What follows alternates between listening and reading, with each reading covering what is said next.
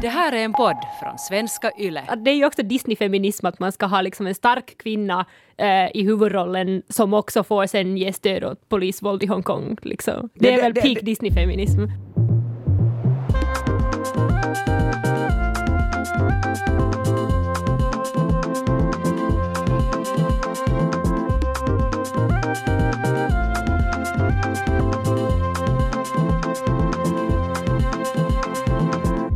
Välkommen till Sällskapet, en kulturpodd med samhällsperspektiv. Sällskapet består av mig, Kia Svetihin, och den här gången sällskapar jag med Kasper Strömman och Petra Laiti. Välkomna. Hejsan! Otroligt skönt att vara här. Hej. Hej. Petra, hur står det till med dig idag? Det går helt bra, men jag känner dock att, att jag har blivit starkt påverkad av den här eh, distansarbetsapatin som Hesari har talat om. För det, det enda jag gör är att jag sitter framför skärmen, vare sig det var jobb eller fritid. Och, och jag känner att det har nog börjat påverka mig. Lifehack, läs inte Helsingin Sanomat. Men gör du samma sak? Jo, jag ser på samma 12 Youtube-videon varje dag i, i annorlunda ordningar. Din arbetsgivare är säkert nöjd. Jag jobbar i och för sig också. Hur står det till med dig, Kasper? Tack, jag är jättebra. Jag lyssnade på P3, svenska P3 i morse och de var sådär, nu har det kommit vaccin för corona, men ni ska vara försiktiga. För nu kommer det att komma folk som vill ge dig fake-vaccin. De sa det på Ekot. Men sen var de där i studien, ja men har det här hänt? Nej, det har aldrig hänt. Men det kan hända. Och jag är sådär, vad är det här för en nyhet? Att det kan komma människor som ger fake-vaccin och de startar upp en klinik och så här, men det har aldrig hänt. Det borde vi börja varna här också för att stå inte för några stup. Ni kan falla. Har det hänt? Inte ännu. Nej, men vad som helst kan hända. Eh, Petra, vad tänker du prata om idag? Om som är radikalisering. Kan du lite öppna upp? Nå, eh, det har att göra med responsen som jag har sett till, till Yles MOT-program som faktiskt handlar om vacciner också. Eh, men, men jag har lite en djupare insyn på det här. Just det, okej. Eh, Kasper?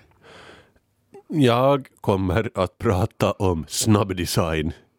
Och jag har lite spaningar kring det här. Ni kan lita på att det här kommer att bli bra. Det, det här är guld. Det här är podcast guld. Vad är snabbdesign? Det är design som är designad för att se snabb och skoningslös ut. Aha, det är inte så att man har bara designat något Nej, nej, nej, nej, nej utan, utan fartfylld design.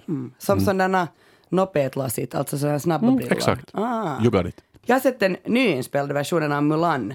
Eh, så skildring av kinesisk historia, kultur och folktro så är den alltså ganska bristfällig. Men sådär som actionunderhållning så är den helt alltså magnifik. Alltså den är otroligt maffig. Det är som att, eh, alltså det, det är bara som att få en stor gåva att se den filmen för den är så vacker. Eh, men sen började jag fundera att den har varit jättekontroversiell den här filmen och då tänkte jag att jag måste ta reda på lite mer och det där och kolla upp uh, no, också hurdant mottagande den har fått dels i väst men också i öst och hur stor påverkan Kina har på Hollywood. Såg ni på Yles MOT-diskussion kring coronavaccin? Nej. Nej. Det gjorde inte jag heller. Bra, då ska vi prata om just det. I did none of it. Men eh, det tycks som om hela mina sommarkretsar såg på den och alla hade något att säga om den. Och jag läste inget om någonting som någon sa om det och jag, jag såg inte på programmet. Men, eh, men det som jag märkte från sommarresponsen som jag såg var att eh, jag hade inga människor i min sommarfeed som skulle ha försvara liksom det här vaccinkritiskhet. Eh, och jag börjar fundera på det här att eh, no, men lika väl så finns det väl människor som ser en exakt spegelbild på sin somme, som det som jag gör nu. Och det här är något som jag har funderat på rätt länge, för jag är liksom en sån här sommarnativ. Att, att jag har liksom eh, varit på social media sen tonåret. Och, och jag skulle hävda att jag har vuxit upp eh, samtidigt som de här stora sommarjättarnas eh, algoritmer har liksom utvecklats till det som de är nu. Så, så jag skulle våga påstå att min generation är den som har liksom blivit mest, mest påverkad av hur de här sociala medierna, speciellt, speciellt liksom Twitter, Facebook, Youtube och Instagram, har blivit programmerade. För jag har gått in på Facebook då jag var 13. Så liksom snart över hälften av mitt liv, vilket är förskräckligt. Och, och jag har alltid liksom levt med den här stereotypin om, om ungdomar som spenderar för mycket tid på nätet och som blir jättepåverkade av det. Och, och det finns liksom eh, det finns nog tillräckligt med, med exemplarer över ungdomar som till exempel trillar ner i någon sån här alt-right rabbit hole eller radikaliseras. Så liksom att, att, att det är nog ett seriöst fenomen det, eh, som man ska liksom ta på allvar. Men, men jag skulle vilja hävda att eh, ungdomar är inte mer i fara än vad vuxna är nu för tiden. Eh, och, och jag vill berätta varför. För vi vet alla de här, de här stereotypierna. Eh, vi vet eh, den här alt-right-bubblan. Vi vet liksom det här att, att som polariserar oss politiskt. Eh, men det är kanske en, en aspekt i det här som jag tycker att, att, att inte diskuteras om tillräckligt. Och, och det är ett exempel som, som bäst kan förklaras via en New York Times-artikel som är från 2017. Och jag läste den här då 2017 redan när den kom ut, men jag har tänkt på det sedan dess. Um, jag vet inte om ni, om ni kan case om uh, Youtube Kids och, och algoritmen som gick fel. Var, är det någon lägger upp sådana trollvideos med barnprogram och sen blir det någon liksom, de blir jättekonstiga? Ja, det är ja. den du pratar om? Okay. Ja. Eh, New York Times gjorde en sån här exposé i 2017 eh, om algoritmen eh, som Youtube hade då. då. Eh, sen dess tror jag att algoritmen har blivit lite uppdaterad, men då var det så att eh, Youtube Kids som existerar som en parallell plattform till Youtube eh, så användes som en sån service att, att man ska kunna sätta sitt barn framför Youtube Kids och det ska bara vara liksom barnvänliga filmer. Det är väl liksom självklart. Men Um, Youtubes algoritm som användes till att automatisera liksom all innehåll som kommer in på Youtube Kids istället för vuxna Youtube, eh, så kände inte liksom tillräckligt bra till skillnaden mellan barnprogram och, och innehåll som var menat för att skada barn.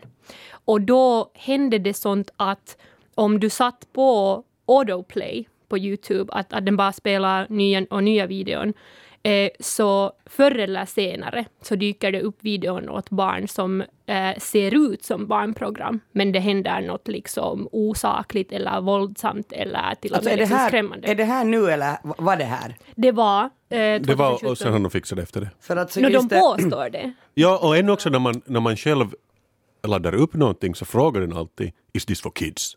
Så kan man säga, man kan ju välja själv. Ja, men det är just det att jag får välja själv och jag brukar vara sådär, jag är ju snäll så jag säger nej. Fast det är, ing, det är ingenting som inte skulle vara safe för kids i mina videos. Men ändå, jag, liksom, de, det är kanske bara någon, att de måste ha det där lilla kruxet där för att folk ska, för att inte ha liability. Ja, eh, och, det är ju liksom det att, att, att de försöker ju hela tiden fixa det här problemet. Det har varit en, en process sedan 2017. Eh, men problemet med det har varit det att, att den där algoritmen eh, helt enkelt när du automatiserar en sån mängd med content som man uppladdar på, på Youtube, så går det helt enkelt inte att kontrollera om, om allt är enligt de där guidelinesen eller inte. Så, så Youtube har i princip sagt, de sa det här 2017 och de har sagt sen dess också att, att sist och slutligen ligger ansvaret på föräldern. Och, Då och tänker liksom, jag som förälder säger så här, hur gör man då? Ska man stå bredvid och titta? jag vet inte. Men det är väl som i riktiga världen, att föräldrarna har alltid ansvaret. Om man skulle vilja att det finns en plats där det inte var så, men nej. Också där har föräldrarna ansvar. Trodde du att internet var det som man inte hade ansvar över? Har ni sett den här filmen The Social Dilemma som finns på Netflix? Nope. Nej. Som handlar sådär om hur skrämmande eh, som är och hur det är liksom är techjättarna i Silicon Valley som är sådär det, we created this monster. Nåja. Eh, där så säger en forskare att vad man åtminstone ska lära sig eh, är att aldrig liksom ha på den där auto-grejen. Ja. Att, att, att Youtube väljer, eller internet väljer åt dig videon. Att du ska alltid ändå orka själv välja nästa video, annars blir du fast i något sånt träsk. Mm, det är sant. Och, och Jag har inte ens fattat att man får bort det. Men här kommer vi till, till äh, sättet som det här påverkar vuxna också. För algoritmen som Youtube har nu för tiden, eh, någon eh, lyssnare kan säkert sen kommentera om jag har fel i det här, om det har blivit sen uppdaterat. Men så som jag har förstått är att algoritmen nu för tiden prioriterar det att, eh, att Youtubes användare ska se på så mycket som möjligt. Inte, inte bara det att man klickar på så många videon som möjligt, utan att man ser på längre videon och man ser på dem. Liksom, det är liksom den här watch time som man prioriterar. Och då, eh, den där algoritmen så listar ut till exempel sådana här kombinationer att, att, eh, att om du tycker om, om en viss ämne så räknar den att hur många från det ämnet har också klickat på ett annat ämne. Och så liksom om du har den där autoplay på, så då är det den där algoritmen som räknar ut att okej, okay, att eh, du är liksom så här och så här sannolik och, och också se på, på det här. Och här kommer vi till det att varför eh, till exempel yogaentusiaster har blivit vaccinkritiska. Ja, vad intressant, för mm. alltså, jag känner faktiskt yogis vad man nu kallar dem, mm. som alltså har sen coronapandemin ut, bröt ut har hållit på med så här hets på SOME, liksom mm. så här helt absurd hets, alltså där de tror att, att pandemin är en hoax. Ja, ja, ja alltså, det är jätte, alltså jätteobehagligt. I know a guy. Och jag vet inte, det, det är svårt. Det är svårt det här att prata med en sån människa. Ja, det är svårt att, att närma sig det där ämnet, för man vill kanske ändå inte liksom, jag vill inte tappa respekten för de här människorna, men, men ja på något sätt så känns det som att, jag vet inte vad ni tycker, men på något sätt känns det som att efter eh, 2016 presidentvalet i USA, när det blev på ett sätt mainstream att diskutera det här att hur som påverkar vårt beteende, och speciellt i, i, i det här valet då, åt båda håll, för också Hillary Clintons röster blev påverkade av det här. Eh, så ända sedan det blev mainstream att diskutera det här så känns det som att alla plötsligt känner någon som har kommit ut ur skåpet på ett sätt att man tror på någon viss grej. Att vare sig det är att man röstar på ett sätt eller att man tror på en konspirationsteori eller att man inte tror på coronavirus eller att man inte plötsligt vill vaccinera sig själv. Så nu känner vi plötsligt alla någon. Och, och det som jag tycker är det är, liksom, det är värt att diskutera det också, men jag tycker att en, en grej som vi borde liksom oroa oss kanske mer över är att, att det händer ju inte liksom bara så där utan det är en utveckling och ett resultat av sättet som vi använder SOME. Och, eh, och det, det, här är en grej som jag har funderat mycket på i just förhållande till den här vaccinkritiska diskussionen är att eh, ofta så tycker jag att, att, att tonen som folk talar, om, talar med när de talar kritiskt om vacciner är att de bryr sig och att de, de vill liksom det bästa för, för sina familjer, sina barn och, och för sina närmaste. Och att, att sättet som man närmar det där ämnet på är just det här att, att no men, eh, no men, ta och läs det här du också för att du ska också kunna liksom fundera på det här. Och det är inte, liksom, det är inte alltid det här att, att, att man bara vill att folk liksom tycker på ett sätt utan man vill liksom på ett sätt liksom encourage kritiskt tänkande. Och, och det här är något som jag, jag är jätterädd över, det här att, att, att försämrar liksom som vår förmåga att tänka kritiskt. Vet du vad, har ni sett så här, det finns olika eh, guider online just om, om du är till exempel högerradikal, att hur du får din message cross, mm. någon slags sån här influencing 101. Mm. Och där står det alltid att var inte arg på nätet för då kommer folk att tro mm. att tycker du är dåre, men var bara så här oroad för någon andra. Ja. Det är liksom det första regeln, så det är, det är, det är bra om de kan använda ja. den Men alltså, tekniken. Berör det här just konspirationsteoretiker? Att de har den här uh, outputen när de försöker no, Det är åtminstone liksom, det är just som Kasper sa att, att uh, till exempel i USAs Qanon-kretsar så de rekryterar ju nya medlemmar på så sätt att man ska, man ska åtminstone försöka se ut som att, att man är bara oroad, att man vill bara ställa frågor och att man vill bara liksom försäkra att allt är okej. Okay. Och att man inte ska liksom, att de, de har, jag har läst de här, de här liksom, jag har sett på eh, såna analysvideon om Qanon. Och de, man talar jättemycket om det här att, att Qanon eh, medlemmar eh, säger åt varandra att du ska inte nämna Qanon som det första när du vill rekrytera någon ny människa med. Utan du ska liksom ta fram ett exempel på eh, säg ett case som på riktigt är påhittat, men att man ska vara lite sådär att hörde du om det här och det känns jätteobehagligt om det är sant och jag vet inte, men att, att ta, ta reda på det här du själv. Alltså jag tycker det är så konstigt bara, jag menar Pizzagate, eh, mm. så, så det var ju, det, det ledde ju Va, faktiskt... Vad var det? Det var då att, man, att, det, men det är väl Qanon också som står bakom det, men som när man sa att Hillary Clinton och en massa höga polit, inte höga politiker, men högt uppsatta politiker har, eh, håller på med trafficking och, och, de, mm. håller, och de har liksom massor med barn som de har en pedofilring i en, i en pizzeria i källaren. Och liksom de, de här lögnerna spreds så mycket att en man tog till vapen och sprang till den här pizzerian mm. och började skjuta, men de hade alltså ingen källare där. Mm. Okay. Men alltså det ledde ja. till det här. Ja. Och, och jag tänkte på, på, på det här konspirationsteorierna också i morse när vi talade med Kasper om den här, eh, den här nyheten att, att uh, men vad om det dyker upp fake-vacciner och så vidare. Mm. Och sen alltså, äh, jag vet inte, det känns bara som om att det, är- en- liksom losing battle som man, som man kämpar för när till och med nyheterna är, är lite sådär att, no, jo men att, att det här har aldrig hänt, men att, att det här är nog också en grej som vi ska oroa oss över. Och jag vet inte riktigt att, att Ska vi liksom börja tala om att, att, att hur ser liksom uh, responsible journalism ut i år 2020 där, där liksom, r- liksom realiteten är det att, att vi plötsligt uh, liksom ligger i ett samhälle där, där vi ser liksom en sommarfeed som uh, åt oss kan se ut som att alla tycker liksom lika. Och vi helt enkelt stöter inte på människor eh, som tycker annorlunda än vi och så polariseras våra liksom, åsikter. Och sen när vi stöter på någon som tycker annorlunda så vet vi faktiskt inte hur vi ska reagera när de tycker på ett, ett sätt som vi känner är absurt. Men, men vet du vad jag lyssnade på senaste avsnittet av podden Stormens utveckling. De pratar just om det här att det här med filterbubblan är en myt i viss mån ändå. För att folk håller sig ju absolut inte i sina egna liksom, kretsar. Utan om du till exempel får höra om någon sån här vaccinmotståndare, QAnon, klart som fan du vill gå in och kolla liksom vad de pratar om. Och samma sak, liksom alla så gör alla mo- motstånds, eh, meningsmotståndare, de vill gå in och kolla liksom vad det pratas om. Så att det finns ingenting som stöder att det egentligen skulle hända, den här klicken. Nej, inte, inte kanske på det sättet som... ehm, liksom jag skulle säga att, att eh, det händer inte kanske på så sätt som vi traditionellt tror att sommar fungerar. Det händer inte så att, att, att det är bara liksom eh, Eh, en, ens Facebook-feed som, som ser ut som ett visst sätt. Men att... um, och jag tror just att...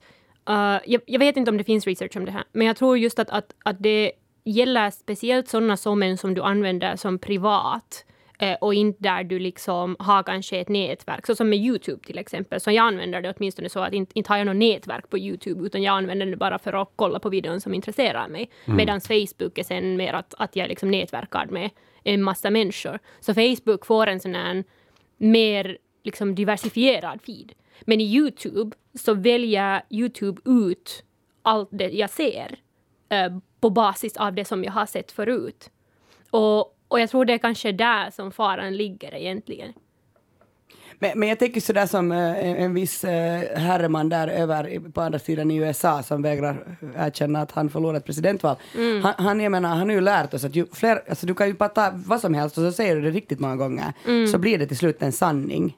Eh, jag, jag det där har inte hunnit läsa ännu hela artikeln men ni vet Filtermagasin, eh, sån här eh, jättebra tidning eh, från Sverige, så de har i det senaste numret eh, skrivit om den här dokumentärfilmen om Estonia som kom alltså för någon månad sedan. Ja, visst, visst. Om att det liksom är konspirationsteorier och att alla, liksom regeringen gick på det. Väldigt omtalad film. Jag har inte sett, har ni sett den här Nej, Estonia? nej, men det har Nej. pratat så mycket om det. Jag- Det känns som jag har sett den. Nej, ja, ja. Nya hål. Men att här står det liksom att de har bara, det som de, som de presenterar i Estonia-dokumentären, de vann stora journalistpriser. Så det där är bara alltså, det är avfärdade skrönor. Det är saker som man har redan sagt, jo, men det där, det är inte så. Jag vet inte. Men alltså nu är det ju spännande. Är det lite som den här boken Idioterna runt omkring mig? Ja, den att där- folk, folk har olika färger. Jo, att man, och att alla gick Alltså- på det. Jag har så mycket åsikter om den där boken. Jag är så förbannad på den. Har du läst den då? Nej, men, okej. men jag hamnade och diskuterade den på universitet för att någon hade läst den och trodde stenhårt på den och jag bara så att det här, är- det här händer inte. Var det Men- inte i Filtermagasinet också där de alltså avslöjade honom och var sådär att det här är inte ens sant vad du säger. Men jag tycker alla de här har på något sätt gemensamt att eh, det är intressant att jag tycker Umberto Eco skrev redan på 80-talet en essä om det här just om fascismen på 30-talet att det viktigaste är alltid att man har en fiende. En fiende på utsidan som man kan slåss emot. Och då har kanske Qanon sina vaccin och liksom bla bla bla, folk har whatever och så att eh, det, det är egentligen, det alltid kokar ner till samma sak. Att du ska vara oroad för folk, du ska ha en yttre fiende och det är så du på något sätt får inflytelse fulla följare. Men det är på så sätt just som, som de här eh, rörelserna på ett sätt exploaterar det att, att när folk vill bara det bästa för sina nära och kära. Och det, jag blir jätteförbannad på det. Glad i hågen så bestämde jag mig eh, för en eh, filmkväll förra fredagen. Den här Mulan, nyversionen från den, inte att blanda med animerade versionen från 1998, så hade premiär på Disney+. Plus Och det där, jag älskar den här filmen. Eh, men sen så, jag visste också att det var en massa kontroverser kring uh, hurdan, vad va, va, va man liksom, ja alla var inte helt nöjda med, med Mulan från 2020. Och då tänkte jag att jag läser lite på och då insåg jag faktiskt att herregud, jag vet absolut ingenting om Kina. Och den här grundar sig alltså på en riktig Mulan som har funnits? Mm. Hua Mulan. Just det. Ja, alltså, men nu ska jag börja säga, alltså, menar du det att det finns alltså en ritad version Alltså, från nej, 1998? Alltså, nej, jag vet ingenting om det här. Du Jag har bara funderar helt- att du har den... inte sett den? Nej. Har Petra sett Mulan från 1998? Vadå, Disneys Mulan? Ja. Jo. Ja. det är självklart. Märker du, märker du Kasper hur du är ute Men- och cyklar? Så, jag, så nu ska man ha sett alla världens filmer för att få med här. Ja tackar jag. Vad är handlingen i Mulan? Nu måste jag berätta till Kasper. Tänk att du inte har sett, du har tre barn, har inte de tittat på Mulan? Vet du hur mycket program det finns nu för tiden? Japp. Handlingen alltså är samma i stort sett som från det tecknade originalet. Alltså Hua Mulan är en dotter till en framstående krigare och sen vill uh, hon följa i hans fotspår och hon är jättesnabb snabb och skicklig. Och när kejsardömet hotas av invasion så bestämmer sig Mulan mot sin familjs vilja att klä ut sig till man och ta värvning.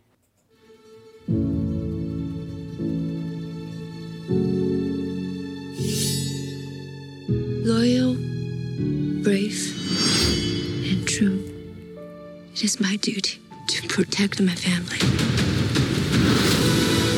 Ja, ni förstår. Så det, så det är i grund och botten mycket som Mrs Doubtfire. Det är precis, eh, exakt, man, man blandar med dem. Eh, Precis. Uh, no, ja, men vad är kontroverserna då kring Mulan som har gjort att uh, alltså massa grupper uppmanar att man ska bojkotta filmen?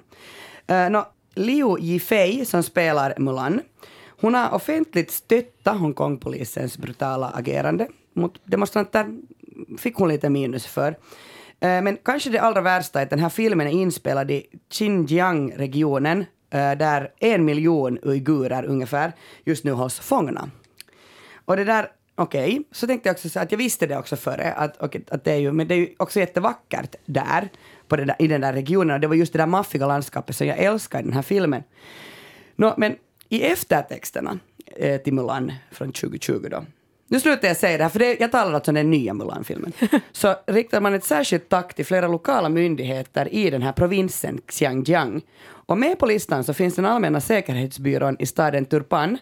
Och eh, det är den här säkerhetsbyrån som driver de här omskolningslägren där uigurerna internerats. Det, det skulle vara kul om de också skrev vi tackar inte de smutsiga uigurerna. Ja, då skulle, nu ändå, det kunde de ju lika bra ha gjort. Ja. Och det där, eh, man har bland annat liksom, så vet man att, att en miljon människor så har internerats, i, alltså frihetsberövats i de här lägren. Eh, kinesiska myndigheter har tvångssteriliserat kvinnor i lägren. Man vet också att man helt liksom låser in dem och sen tvingar man dem till lojalitet eh, för regimen i, i Peking. Och en aktivist eh, som heter Sean Chang, han twittrar också att hur många tusentals uigurer har satts i läger eh, av den här Turpans byrå för att man liksom ska ha allmän säkerhet när Mulan filmades där. Och det kan man speciellt, precis nog tänka sig att de har säkert inte varit snälla mot lokalbefolkningen.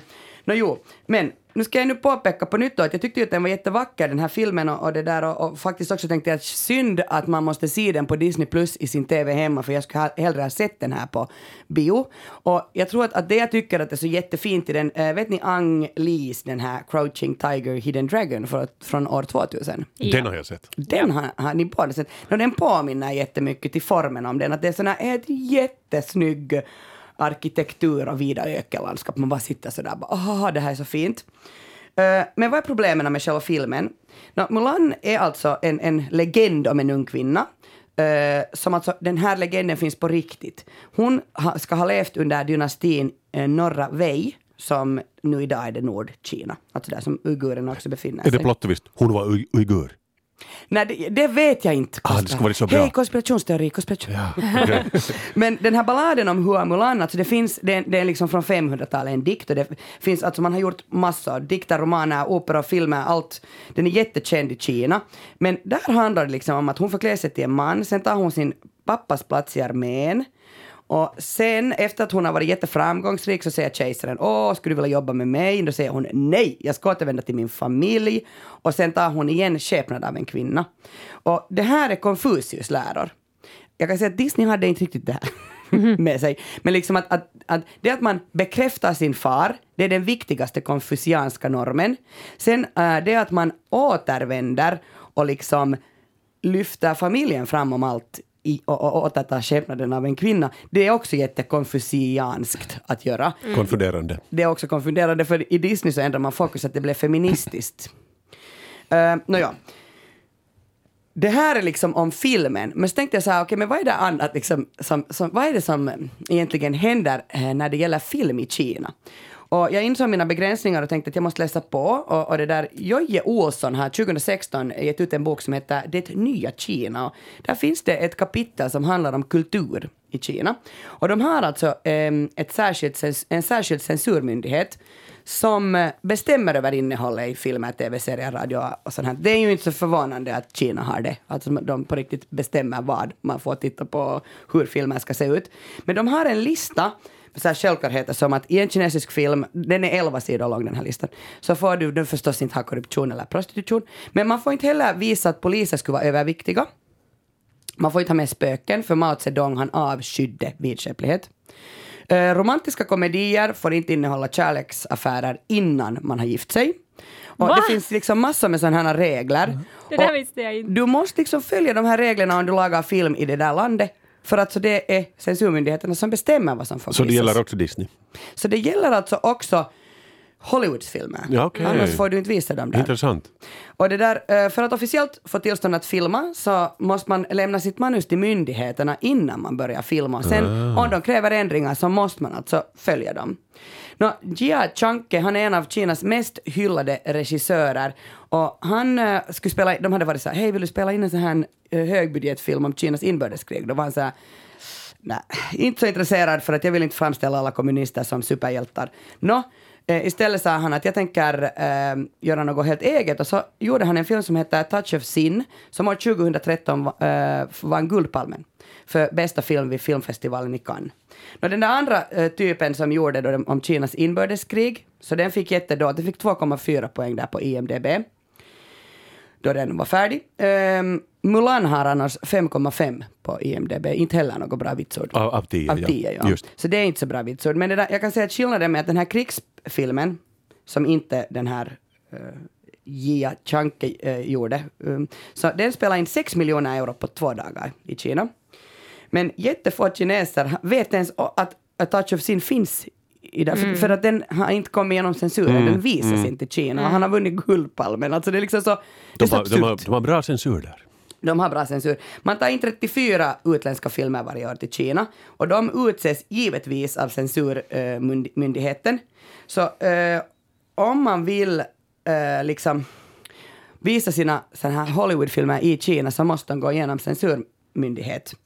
Och det här med att, att man börjar inkludera kinesiska skådespelare eller miljöer i Hollywoodfilmer, det började redan 2010. Har ni sett på Iron Man, Ja. så den här Iron Man 3 så där hade man helt enkelt proppat in kinesiska skådespelare som man sen alltså klippte bort för den internationella versionen, men så att den skulle vara i Kina så hade man med dem. Ja, det där är ju nytt på något sätt. För det har alltid varit liksom Förut var det sådär företag att jag kommer ihåg det var någon 90-talsfilm med Sylvester Stallone att de var på Burger King i en nyckelscen. Men nej, de var på Taco Bell i en nyckelscen men sen ändrade de till Burger King i Europaversionen. Ja, just det. Ja, att, att, de de- liksom, för, att, för att de företagen inte var representerade i Europa. Så nu har det gått så långt att man har nya, man byter skådespelare. Det är jätteintressant. det är helt absurt alltså. Ja. Ja. men läste, jag läste på det, jag blev så här, va? Är det faktiskt så här? Men vad betyder det här för Hollywood? Eh, Kinas eh, miljardsatsningar i Hollywood leder till att det finns färre kinesiska skurkar i Hollywoods filmer.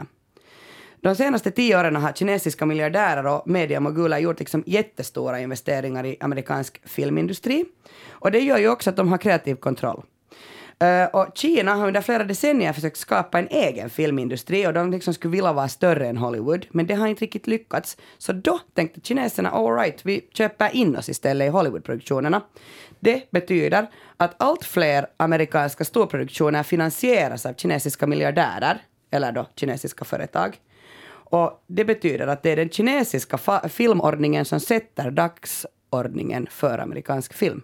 Mm, smarta. Och Alibaba, som är eh, Kinas motsvarighet till Amazon, de har alltså just gjort en överenskommelse med Steven Spielberg eh, om att producera fem av hans kommande filmer. Alltså det betyder att det är de som producerar dem.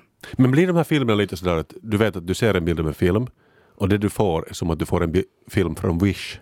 Att den är inte riktigt lika bra. Nå, jag tänker att om man inte vet om det här så är man väl kanske omedveten om det, men nu efter att ni har lyssnat på den här podden så vet ni ju alla om att de flesta stora filmer i USA är, är, är, har finansiering av Kina. Jag får helt otrolig ångest. Men, men i och för sig... Eller är så, det här en konspirationsteori?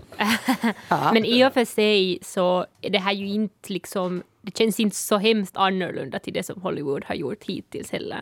För nu, alltså, man kan ju inte jämföra kanske liksom eh, kinesisk eh, censur med, med Hollywood per se. Men nu har ju Amer Amerika jättestarka liksom, konservativa regler över vad som får spelas in på film och vad som inte får.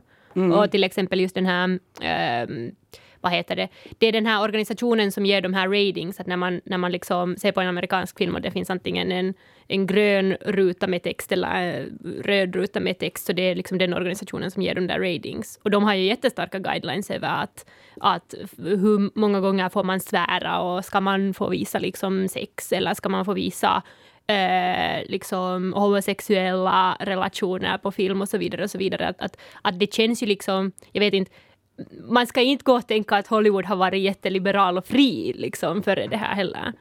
Och jag, jag är mest oroad över det här att i Hollywoodfilmer på 80-talet, okej, Sovjet, de var alltid de som var skurkarna. Sen var det kanske araber lite senare, det var så Back to the Future, de här terrorister. Men det var inte heller sen helt kosher. Och nu måste vi stryka kineserna också från listan för vem får vara baddies i filmer. Så vad blir det kvar? Finnarna ska vi bli. Ja men det var det jag funderade på, att vi kunde, kanske det här är vår nästa Nokia. Ja. Skurkar i Hollywood. Men det här är ju liksom också, ehm, jag vet inte, i, i och med att Kina blir mer liksom involverad i Hollywood så, så då blir ju också en jätteaktuell fråga det att, att kan man längre diskutera vissa filmer som bara filmer utan att nämna den här kontroversiella bakgrunden? För inte kan man, det går helt enkelt Mm. inte tycker jag att diskutera Mulan till exempel utan att nämna det här att Nej, man måste Xinjiang- prata. Ja. Ja. Och liksom, förlåt, Mm. men jag måste säga det här, men att, att det är ju också Disney-feminism att man ska ha liksom en stark kvinna eh, i huvudrollen som också får sen ge stöd åt polisvåld i Hongkong. Liksom. Det, Det- är det- väl det- peak Disney-feminism. Det är absurt. Eh, det som Kina alltså vill är ju att, att de vill bli liksom största filmmarknaden i hela världen. Och det finns 12 000 biografer i Kina och man eh, beräknar med att under det kommande året så ska det varje dag öppna 10 nya biografer i landet.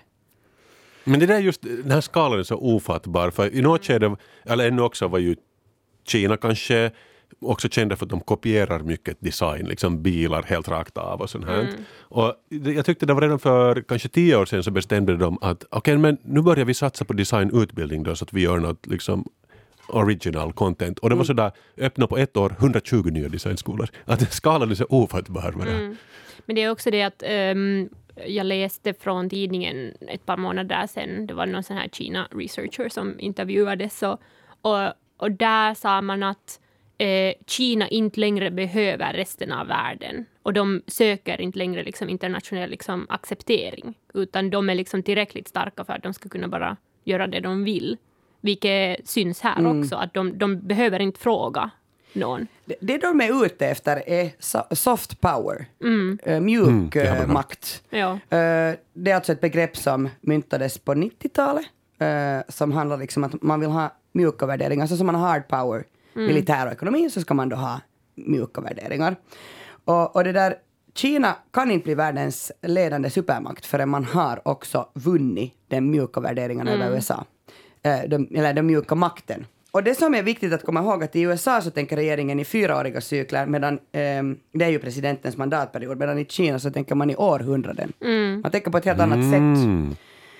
Eh, och det där, det att alltså Hollywood eh, har börjat ägna sig åt uppenbar självcensur är för att man vill tillfredsställa den kinesiska biomarknaden. Och det finns liksom sådana Eh, alltså man kollar med kinesiska sensorer precis allt, man får inte göra dem upprörda.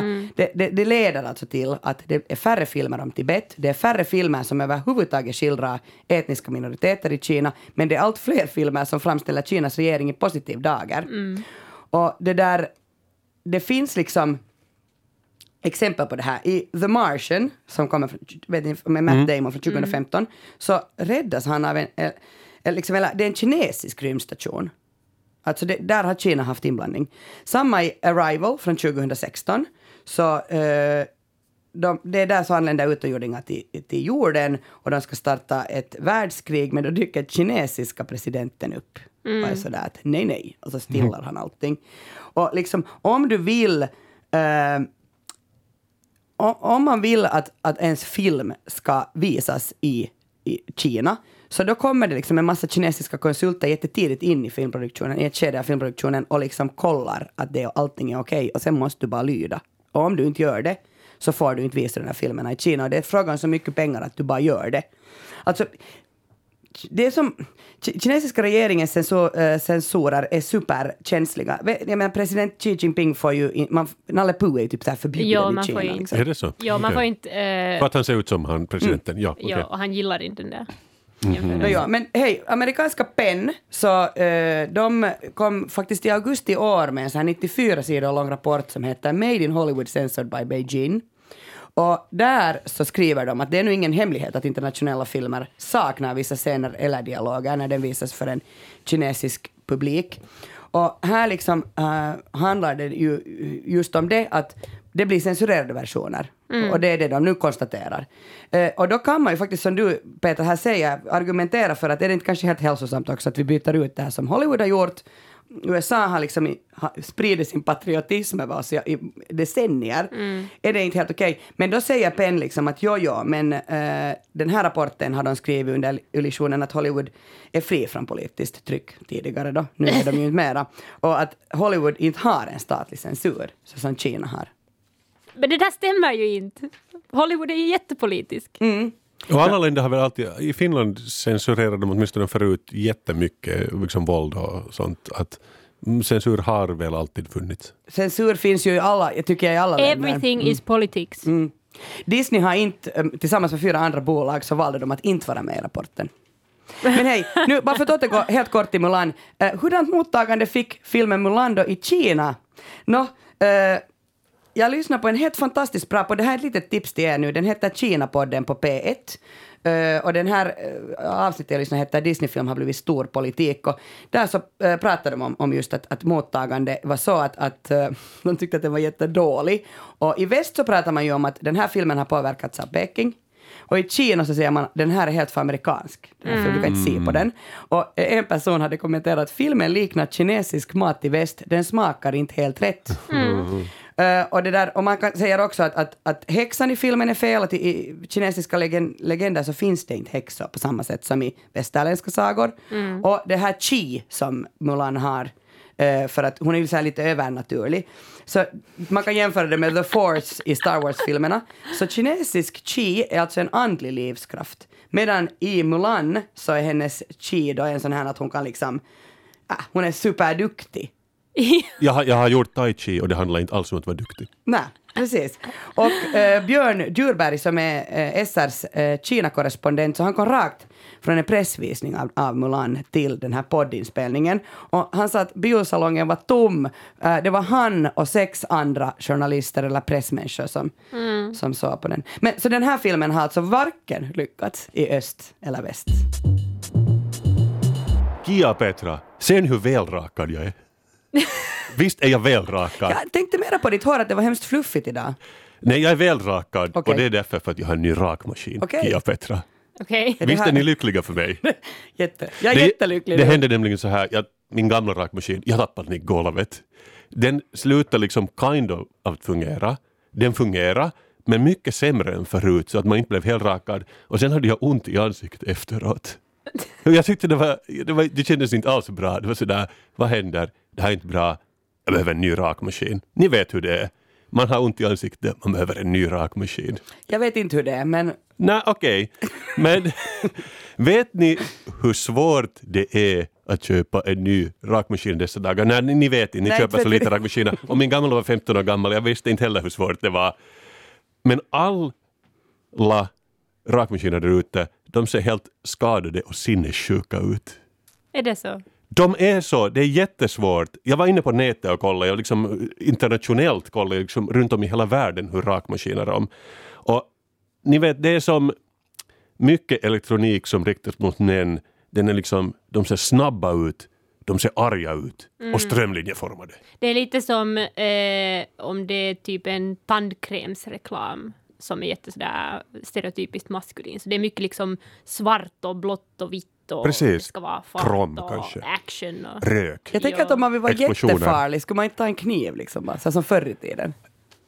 Alltså, så men det, men det är ju kniv. liksom de där reklamerna för rakmaskiner, har de inte sån där superzoom på såna eh, animerade liksom rakhyvlar? Jo, jo, jo. Att man visar den där blade. Väldigt tekniskt. blade Väldigt tekniskt. Ja, precis. Ni, ni fattar vad jag pratar om. Och det är helt... Och, och när man då liksom rakar sig med en sån här snabb, arg och strömlinjeformad apparat så det är lite som att raka sig med en rasande delfin av stål. Det är så den känns i handen. Den är liksom hal, ganska sådär snabb och framförallt strömlinjeformad. Jag måste fråga, varför tog du delfin? Delfinen är väl snäll? Borde det inte ha varit en haj? Det var därför jag sa rasande delfin, men haj är nästan bättre. Haj är bättre här. Ja. Men, men jag tänkte bara på liksom extrem strömlinjeformadhet och då tycker jag att delfinen är ändå liksom kanske nio och ett halvt om hajen är nio i Det är strömlinjeformadhet. för att eh, när du tänker på en delfin så tänker du på dynamisk rörelse. Ja, den Medan hajar sådär... liksom hoppar in. Vad jag försöker säga Att det var, det var ändå stor skillnad mot min gamla rakapparat Okej. som var en sån grå låda som var nästan fyrkantig. Att den var liksom grå och ganska anonym och, och liksom inte kvadratisk men, men liksom en, en rektangel av grått plast som gjorde jobbet jättebra tills den föll i golvet. Men är det viktigt alltså att den, hur, den, att, hur den ser ut? Alltså det är jätteviktigt för oss som är intresserade av design och som är årets grafiker 2013. Kanske inte för alla människor men det är därför jag lägger märke till sådana saker och det är därför jag vill liksom komma ut med det. För jag insåg faktiskt där och då att största delen av mitt vuxna liv har varit en kamp mot strömlinjeformade grejer. För jag började titta mig faktiskt omkring hemma efter att jag varit inne och kollat på rakapparater och märkte, och det var som en skräckfilm, plötsligt såg jag att ah, allt är strömlinjeformat omkring mig. För jag hade liksom en tandborste där i badrummet och också det var någon slags sån här male toothbrush. För den var svart, den hade sån blått gummi och den är jätteströmlinjeformad. Alltså, jag, vet att den ska, det ser ut som den jättesnabbt skulle slinka in i någon kroppsöppning. Alltså jag vet att det Min faktiskt... mun. Det Tur att det var din mun, men alltså det finns faktiskt tandborstar för män och för kvinnor. Alltså de är inte samma fast man har ju samma... Ja. Alltså det är De är mycket den där. snabbare om de är för män. Om man, liksom, om man talar om det här omvänt så finns det ju sånt som heter pink tax som är att man, man har liksom två samma produkter varav en är just blå och svart som är för Ja, män och visst. sen är det ena som är pink som är dyrare men det är exakt samma produkt. Men den Det, är för det finns till och med pennor för kvinnor. Jag, Ja. kan, jag, har, jag har alltså eh, på mig, sytkaren. jag har på mig idag eh, eh, från den här eh, tyska butikskedjan som Kasper ibland tycker om, inte mera. Så har jag köpt en sån här jul, det kan vara så här silly Christmas skjorta. Och där, den som jag köpte var för män, för den var alltså fem euro billigare än för kvinnor. Vad klart den var det. Men ja, och, och, på samma sätt så, så som Peter säger, det finns pink tax, men jag kanske skulle kunna betala lite mera för att inte allt skulle vara strömlinjeformat, svart, krom och det kommer liksom små explosioner ur Vet du, dem när man använder Kasper, dem. du kan göra det och bara köpa det som är pink. Ja, det kunde jag ju göra, men, men det, där kommer jag in på helt andra problem. Jag, jag, jag vill ta ett åt gången. För jag, jag började kolla, till och med liksom diskmedel man har, den är strömlinjeformad, den här Den är ju faktiskt det. Den, den är, den, den är liksom genomskinlig, strömlinjeformad så att jag ska snabbt kunna liksom spruta lite på metallräcka. Också när man... eh, vanlig tvätt, det är liksom flytande diskmedel, också kommer i en sån snabb förpackning. Och till och med min brödrost hemma, den har gummi, den har krom och den har lite så rundade kanter så att den- den kan snabbt åka genom liksom vakuum. Om, om det nu... Om det inte sla- behövs. Sladd, den har ju sladd, så Ja. det kommer, det kommer stopp där någonstans. Men det är en styggelse. Det är det jag försöker säga och det är någonting som mina ögon nu har öppnat för, som i en skräckfilm, att allt omkring mig är strömlinjeformat. Och jag fattar ju att det här kommer mycket från bilarnas värld. För det här har li- liksom varit länge så att all industriell design, liksom hårtorkar och sånt, de följer ofta det decenniets bildesign. Till exempel på 70-talet var bilarna kantiga, det var också liksom mycket av hushållselektroniken kantig. Är det därför som du har nu tagit upp det här ämnet nu när du äger en bil? Som är väldigt kantig och den är, den är från 90-talet. För det är en del av min kamp mot strömlinjeformadheten. Och, eh, men jag var inne och faktiskt kollat eh, då varför är alla bilarna... då- Det vet vi ju att de ser helt likadana ut idag. Att du kan byta ut loggan och du vet inte om det är en Mazda eller en Kia eller en BMW eller vad det är för att...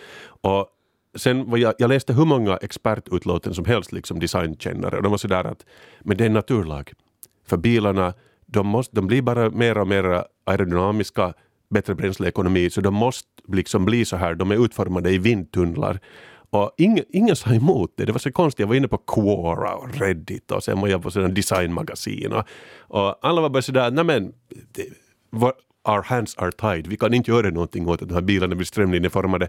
Men då har det ju ingenting att göra med rakapparater, eller hur? Och tandborstar och brödrostar. De behöver ju inte liksom åka i 120 kilometer i timmen längs en motorväg som en bil gör. Eller behöver de? Och du hade rätt, du nämnde tidigare, jag tror det här började på 90-talet med snabba glasögon. eller, eller solglasögon. För det var ju då liksom Darude, han var ju snabb, han springer i den där videon. Han behöver de där glasögonen för att komma framåt överhuvudtaget med den där portföljen. Det känns alltså som jag tagit det röda pillret. Jag ser världen för vad den är. Världen är för snabb. Den behöver inte vara så. Och jag har undermedvetet gått den här kampen mot, mot snabba grejer. Men nu, nu vet jag vad det är. Men sen på samma sätt så tänker jag kanske jag inte borde stressa. Kanske jag inte borde kämpa emot den här movementen. Kanske jag kunde vara mer framgångsrik som individ om jag bara la mig platt inför strömlinjeformens tyranni och bara godkänner att det är så vi har det nu. Det är den här världen vi lever i. Och om jag vill vara en del av det här samhället, då följer jag reglerna. För regler är regler och man kan inte kämpa emot dem på något sätt. Jag tror att det här är en del i min utveckling som människa. Och därför jag tänker så här. Jag har gjort en lista på fem saker som inte ännu är strömlinjeformade men som jag tror att kommer att bli det år 2021. Okej, spännande. Du har Okej. ju inte mycket, alltså det ska ju hända riktigt nu. Snart. Det är 2021 om Om en några månad veckor. ja, ungefär. Så jag tänker så här, ni vet, vad heter det, tärningar? Det man kastar när man spelar sällskapsspel så här på jul, i juletid. Mm, jag tänker mest på så här karvanoppa. Vissa tärningar är helt fyrkantiga så de är i Las Vegas. Men de som man har hemma, om spelar Afrikas stjärna, de är redan nu lite rundade i hörnen, eller hur? Sant. Och Ja. de har mer siffror. Också nu för tiden. Har de det? Det finns sådana tärningar som har liksom, säg 12 siffror. Ja, om man är någon sån här lajvare, rollspelsnörd. Basten. Men jag, jag, jag pratade nu om en, om det, en sexsidig tärning, den vanliga. Den börjar som fyrkantig, nu är den lite rundad i hörnen. Jag tänker, vi gör den helt rund. Okej. 2021, då rullar den mycket enklare, mycket snabbare. Liksom bara liksom rikoschettera genom rummet. Jag tror det här är liksom ettan på min lista över hur jag blir en del av vårt samhälle genom att göra saker mer strömlinjeformade. Nummer två, flyttblock i naturen. De är stora, de är otympliga. De är fula att titta på för att de är, de är inte tillräckligt strömlinjeformade. Jag lider när jag ser på dem, de gör ont i mig. Jag tycker vi borde skulpturera dem så att de skulle bli mer så här spetsiga och kunde kanske i nästa istid röra sig snabbare genom våra nationella landskap. Jag tänker så här, skåp, jätteklumpiga, fyrkantiga. Tänk om ni skulle ha i köket lite så här rundade skåp. Rundade bara. Jag, jag, jag, jag tror att världen har mycket att vinna på om vi liksom anammar den här rörelsen som jag hittills har slått små Runda skåp. sp- spadar. Ta bort den där skyffeldelen. Kör bara med skaftet. Mycket snabbare när ni håller på att skotta snö nu, de närmaste veckorna. Mindre motstånd. Och det här åt dig Kia, böcker. De är platta. De rör sig inte alls snabbt genom universum. Då, vi kan göra mycket saker i vårt samhälle mer strömlinjeformade nu jag inte har insett hur viktigt det är. Att allt är strömlinjeformat. Och svart och krom kan vi också ha med på böcker. Jag tror att, att, att vårt samhälle har mycket att vinna på det här. Fråga mig nu en hurdan rakapparat jag köpte. En hurdan rakapparat köpte du Kasper? Okej, jag, jag försökte hitta den minst strömlinjeformade jag hittade, för det var ännu förra veckan då jag ännu kämpade emot. Och den ser ut så här. Ändå ganska strömlinjeformad, eller hur? Den är svart och blå. Den är svart och blå och Ja, strömlinjeformad. för helvete. Ja, men det går inte att få en oströmlinjeformad rakapparat. Men vad det bästa i det här är, den är vattentät upp till fem meter. Det är också ganska manligt. Så nu kan jag raka mig djupa i den där bassängen i simhallen med min nya rakapparat. Fatta vad bra. Dessutom, jag läser direkt ur den här manualen och det här tyckte jag var lite konstigt. Rengöring och underhåll av den här apparaten bör inte utföras av barn som är mindre än åtta år. och det är jättebra, för jag har en kille som är nio. Så han får rengöra den i djupa änden av bassängen för mig efter att jag har rakat mig. Jag, vi, vi sitter i simhallen, så, så puttar jag i honom. Så rengör den på botten av bassängen. Varje vecka så ber jag er alltid ta fram någonting som ni inte kan släppa. Vad kan du Petra inte släppa den här veckan? No, jag läste en essä som är skriven av modellen Emily Ratajkowski. Uh, eh, och hon skrev en essä till eh, uh, nätsidan slash tidningen The Cut uh, som heter Buying myself back. Och det är en essä av henne och hennes liksom um, hur ska jag säga, hennes journey att köpa ett porträtt som är tagen av henne men som hon inte äger som modell. Och, och det är en essä som går djupt in i, i liksom eh, maktbalanser, social media och um, lite sådana här intellectual property-frågor i, i modellvärlden i, i nutiden. Och den, den är rätt lång, den är rätt tuff att läsa, men det var superintressant. Det är ju lite jobbigt sådär om man är modell och liksom inte har skrivit på kontraktet att man äger bilderna och sen är man sådär, nej men jag skulle nog vilja äga dem. Ja, det handlar liksom också, i den här essän så handlar det också om liksom eh, misshandel och, och sexuell våld som, som uppstår mellan de här sleazy photographers och, och de här stackars modellerna eh, som det var, det var borderline våldtäkt faktiskt, jag läste ju det, den det texten. var borderline det. Så, så content warning också om man vill läsa den. Men det var en riktigt bra essä. Obehagligt. Nej, men jag, jag har faktiskt, jag har inte råkat ut för just det här, men jag har funderat också på det här att jag hade någon sån här konstverk jag hade gjort, det var en stol och sådär, det var för tio år sedan. Och sen var det någon fotograf som tog en bild av den för en tidning och sen var det sådär att att jag skulle vilja använda min egen portfolio bara på nätsidan. Och så, nej men det går inte för någon annan, liksom, det är någon som äger rättigheterna och det skulle ha kostat liksom flera hundra. Man är sådär, jag, jag börjar mer och mer luta mot det här som ni vet infödingarna, att när man tar en bild så tar den där kameran en själ. Mm. Jag har börjat känna så lite. Alla tar bilder av varandra. Och, och liksom övervakningen har blivit så stor och liksom poliserna, men det är ju bra att poliserna har sådana här bodycams och så här, men att vår själ blir uppsugen av kameran. Och det är just det som Emily Ratajkowski talar om, att, att det finns hon som person och sen finns det hon som bild som någon annan äger. Något som jag inte har kunnat släppa i kulturväg den här veckan är att man på Kuba har man demonstrerat för yttrandefriheten. Och det är ju sällsynt, alltså på Kuba har man inte yttrandefrihet. Uh, och uh, den som trodde liksom att diktaturen på Kuba skulle lätta efter att Castro-familjen har lämnat över makten så trodde helt fel att nya presidenten Miguel Díaz-Canel, så han är lika alltså hård i nyporna som Castro-familjen har varit och det där upproret som jag pratar om är alltså för tre veckor sedan så gick polis in i eh, rapparen och regimkritikern Denis Solis hem i Havanna.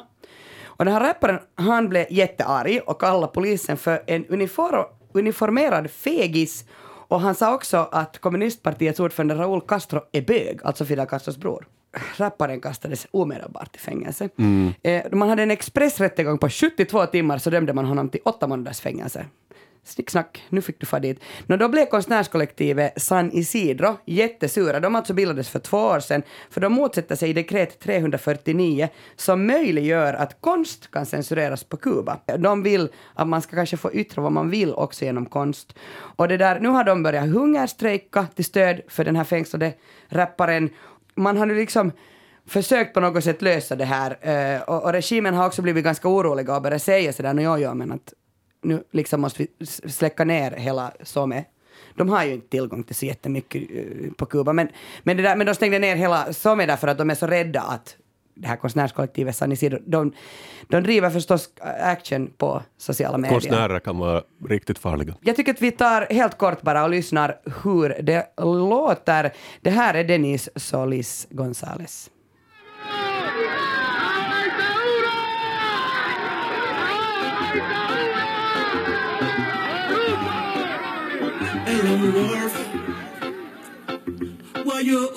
Nå, här, här, han är ändå försöker. Det är ju en ganska mysig revolution så här på andra sidan Atlanten. jag tänker ändå att gud vad sjukt, tänk att de har en demonstration på Kuba. Alltså det, det liksom skulle man inte ha trott. Men jag menar, det, är en bry, det där landet är i en brytningsskede, jag antar att det kommer att ändra sig där också. Uh, Kasper, vad vill du tipsa om den här veckan? Oh, Kia Petra, det vankas ju jul nu. Och det har kommit ut en fantastisk bok just i dagarna som heter Piparkassun talot, det är 24 arkitekturklassiker av pepparkaksdeg skriven av Kasper Strömman, en av de främsta pepparkaksarkitekterna i vårt land. Och den här är inte som andra böcker förstår ni, för ni har sett sådana pepparkakstävlingar som de här stora ti- tidningarna har och det är alltid sådär Mm, jag, jag har byggt hela liksom böle i Ja, det, det är ju pepparkaka. alltid tävling, att vem har lagat liksom största, maffigaste, Ja, paffigaste? och det är alltid så det är jättemycket socker på det. De, de, de, jag tycker de alltid de byggnadsfel, jag säger, ju- jag säger ju sånt här de ska dölja det med någon slags glasyr och pudersocker, så jobbar inte jag. För man ser skarvarna på mina hus och det är liksom, det här är enkla och så här roliga grejer som en sockerbitsiglo finns det i den här boken. Man kan bygga ett hus av knäckebröd med, med ost och gurka på. Man kan bygga, men också en ranch som det står Forlis Navidad på taket på. Men Kasso, vilket tycker du mest om? Hör du Piparkasso? Det är som att man måste välja mellan sina barn. Man kan ju inte bara välja ett. Det här är en helhet. Men man har nog alltid ett favoritbarn. Jag själv tycker jag ganska mycket om det 70-tals höghus som är gjort för att det, det känns jul för mig, för jag har ju vuxit upp i ett sådant här ställe. Så att om jag ser råbetong och jag ser liksom hissar, då, då tänker jag jul. Ni förstår, det är inte en vanlig bok. Det här är en bok för finsmakare. Tack Kasper för sällskapet. Men tack också Petra för sällskapet. Tack Petra för sällskapet. Och glöm inte dig själv. Kia. Tack. Utan dig skulle den här podcasten inte få någonting alls. Har ni lyssnare något att påpeka så får ni jättegärna skriva till oss för vi har en egen mail. Salskapet at yle.fi. Alla referenser och hänvisningar hittar du i avsnittsbeskrivningen på arenan. Nästa vecka sällskapar jag med Andrea Reuter och Elmer Bäck. Vi hörs. Hej då! Hej då!